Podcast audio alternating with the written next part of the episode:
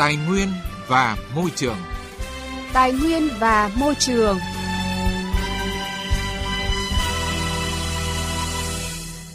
Thưa quý vị và các bạn, theo tính toán của Tổng cục Thống kê, khi vốn đầu tư công tăng thêm 1% sẽ đóng góp cho tăng trưởng GDP thêm 0,06 điểm phần trăm. Do đó, giải ngân vốn đầu tư công đang được chính phủ coi là một trong những giải pháp để phục hồi kinh tế trong năm nay. Mặc dù trong thời gian qua, chính phủ cũng như các bộ ngành và các địa phương đã có nhiều giải pháp trong công tác đẩy mạnh giải ngân vốn đầu tư công để phát triển kinh tế, nhưng một trong những điểm nghẽn chính là nằm ở khâu đền bù giải phóng mặt bằng, khiến nhiều dự án bị chậm tiến độ.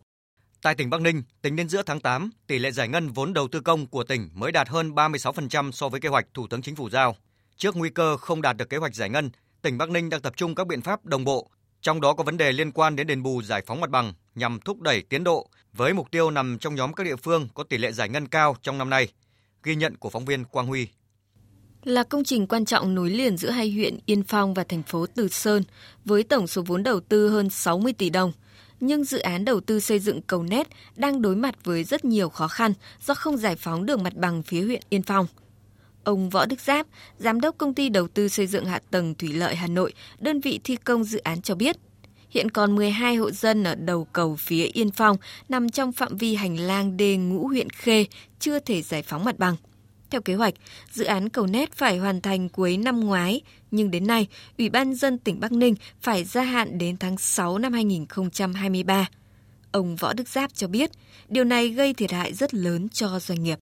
Dự kiến ban đầu là 15 tháng kể từ khởi công. Khởi công tháng 9 thì đến tháng 12 à, năm vừa rồi là hết rồi và đã gia hạn một lần. Hiện nay là đang vướng 12 hộ dân ở phía huyện Yên Phong sẽ vướng là một phần hai cầu không xây dựng được. Mà một cây cầu thì ba nhịp mà trong đấy chỉ gác được một nhịp thì cũng chả để làm gì. Việc ờ, vướng mặt bằng thì nó gây thiệt hại rất là lớn. Đầu tiên là thay đổi về biện pháp thi công của đơn vị. Thứ hai nữa là máy móc con người phải di chuyển đi lại nhiều lần, tập kết nhiều lần. Công tác tập kết vật tư rồi ờ, các thiết bị cũng rất là lắt nhắt.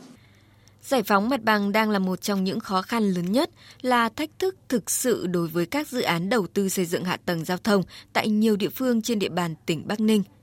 Ông Nguyễn Ngọc Anh, Phó Chủ tịch Ủy ban dân huyện Quế Võ cho biết, hiện trên địa bàn huyện đang triển khai hai dự án tuyến đường giao thông thì cả hai đều vướng mắc trong đền bù giải phóng mặt bằng –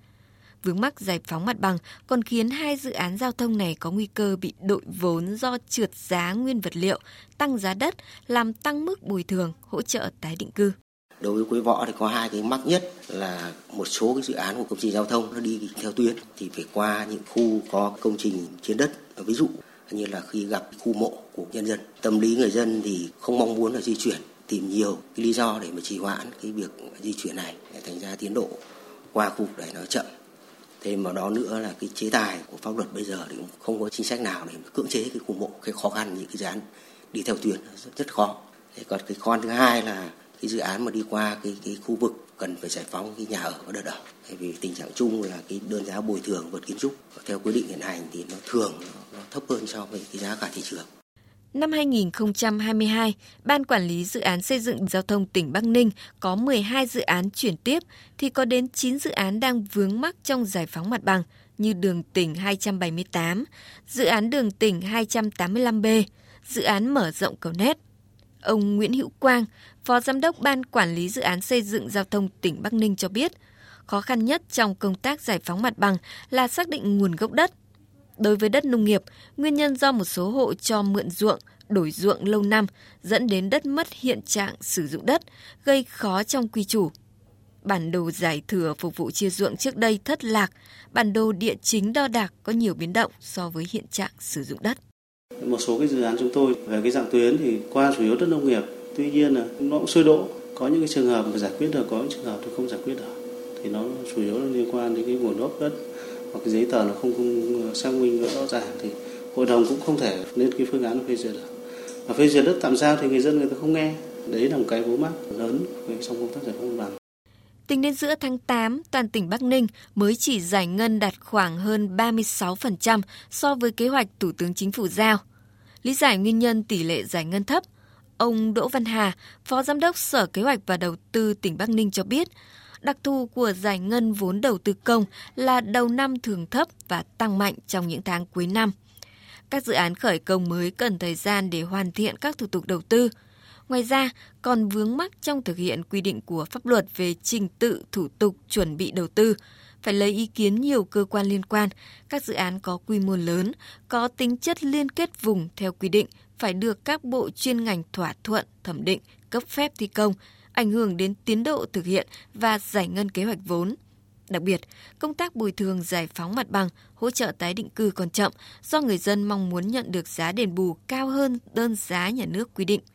Để đẩy nhanh tiến độ giải ngân vốn đầu tư công, ông Đỗ Văn Hà cho biết. Ngày 15 tháng 8 vừa qua, thì tỉnh Bắc Ninh cũng đã thành lập 3 đoàn công tác kiểm tra đôn đốc, tháo gỡ những khó khăn vướng mắc đẩy mạnh vốn đầu tư công năm 2022 do trực tiếp ba phó chủ tịch làm tổ trưởng của mỗi đoàn để kịp thời nắm bắt cũng như là giải quyết khó khăn vướng mắc của các chủ đầu tư của các địa phương để làm sao chúng ta đi đến từng dự án cụ thể đẩy mạnh tiến độ giải ngân vốn đầu tư công trong năm 2022. Qua đó thì cũng tập trung chỉ đạo tuyên truyền cũng như là vận động linh hoạt trong công tác đền bù giải phóng mặt bằng. Quý vị và các bạn thân mến, đền bù, giải phóng mặt bằng chỉ là một khâu trong các dự án phát triển kinh tế xã hội, nhưng lại là khâu phức tạp nhất bởi nhiều nguyên nhân như cơ chế đền bù hỗ trợ chưa ổn định và hợp lý, giá chuyển nhượng đất trên thị trường luôn biến động, việc xác định nguồn gốc đất không đơn giản, năng lực quản lý đất đai của chính quyền cũng như sự hiểu biết của người dân về các chính sách liên quan đến đất đai còn có những hạn chế nhất định. Để giải quyết vấn đề này, dự thảo luật đất đai sửa đổi sẽ thực hiện theo hướng dễ thực hiện hơn với người dân và doanh nghiệp. Ngoài ra, các cơ quan chức năng cần đẩy mạnh thực hiện các giải pháp rút ngắn thời gian thực hiện các dự án đầu tư, giải quyết kịp thời những vướng mắc về chính sách đối với công tác bồi thường giải phóng mặt bằng. Ghi nhận ý kiến một số chuyên gia về vấn đề này. Theo Phó Giáo sư Tiến sĩ Đặng Ngọc Dinh, Giám đốc Trung tâm Nghiên cứu Phát triển và Hỗ trợ Cộng đồng, Liên hiệp các hội khoa học công nghệ Việt Nam, trước hết và căn bản nhất để giải quyết những vướng mắc trong giải phóng mặt bằng là việc xử lý mối quan hệ lợi ích giữa người giữ quyền sử dụng đất, nhà nước và doanh nghiệp chưa tốt.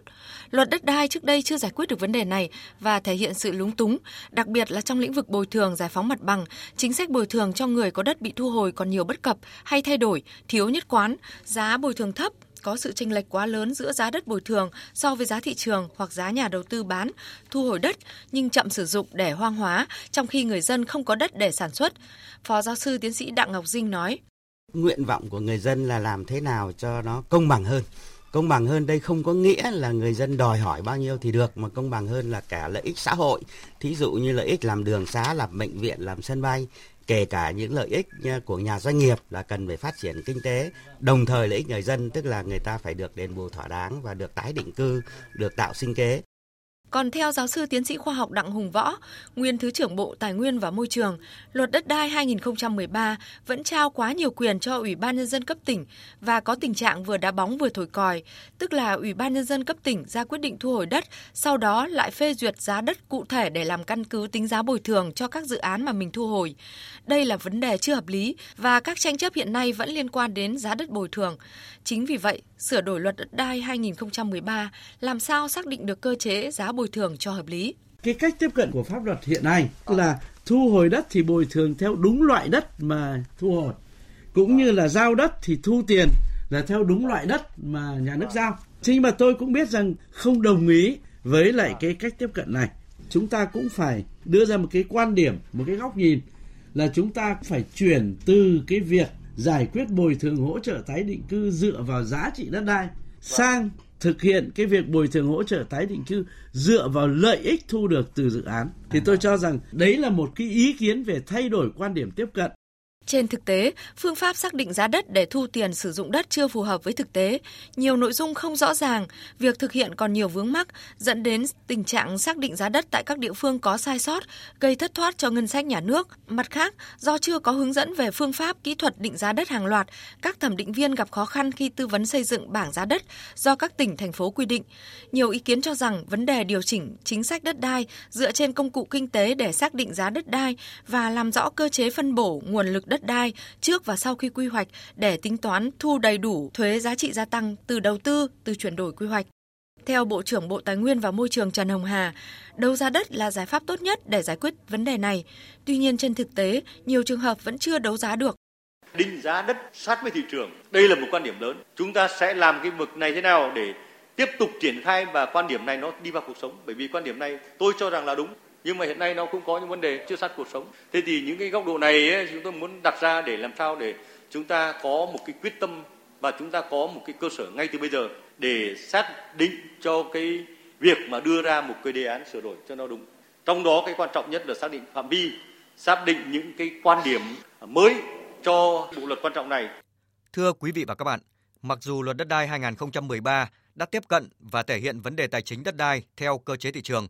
nhưng càng thực hiện càng bộc lộ những bất cập về khung giá đất do nhà nước quy định có khoảng cách khá xa so với giá thị trường.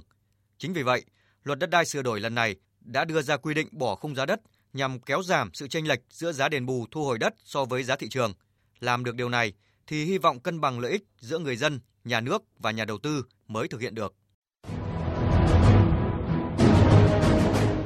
Bảo vệ môi trường. Hành động hôm nay. Vững bền tương lai.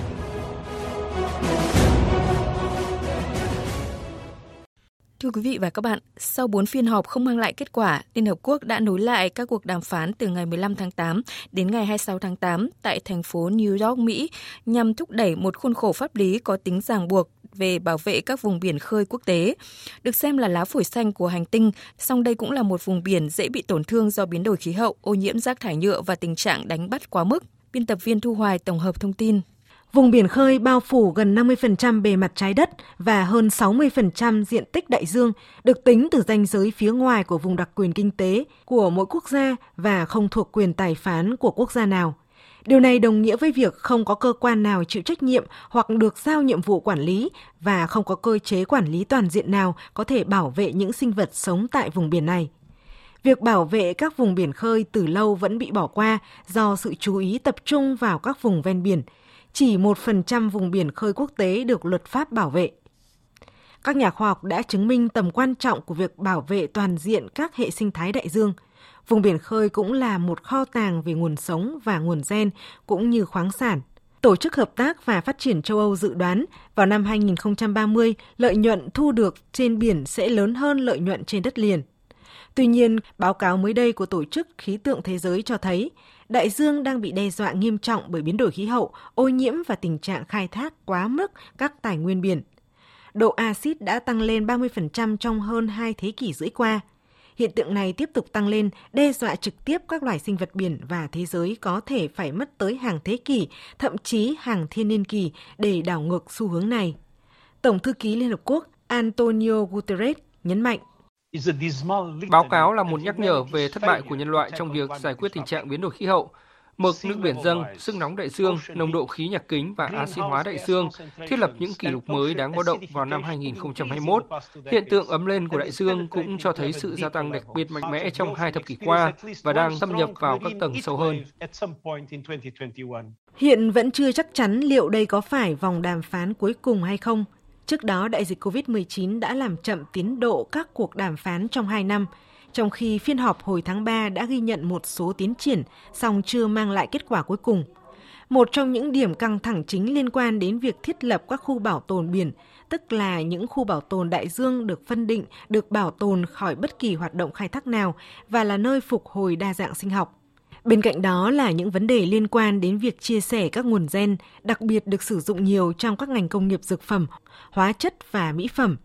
Theo bà Rina Lee, chủ tịch các cuộc đàm phán, năm 2022 này là năm bản lề của hoạt động bảo vệ đại dương với một loạt các sự kiện liên quan đến biển và đại dương. Vì thế các bên cần cho thấy sự linh hoạt và thực tế để có thể đi tới một thỏa thuận cân bằng, công bằng, có thể thực hiện được và cho phép sự tham gia của tất cả các cộng đồng và quốc gia.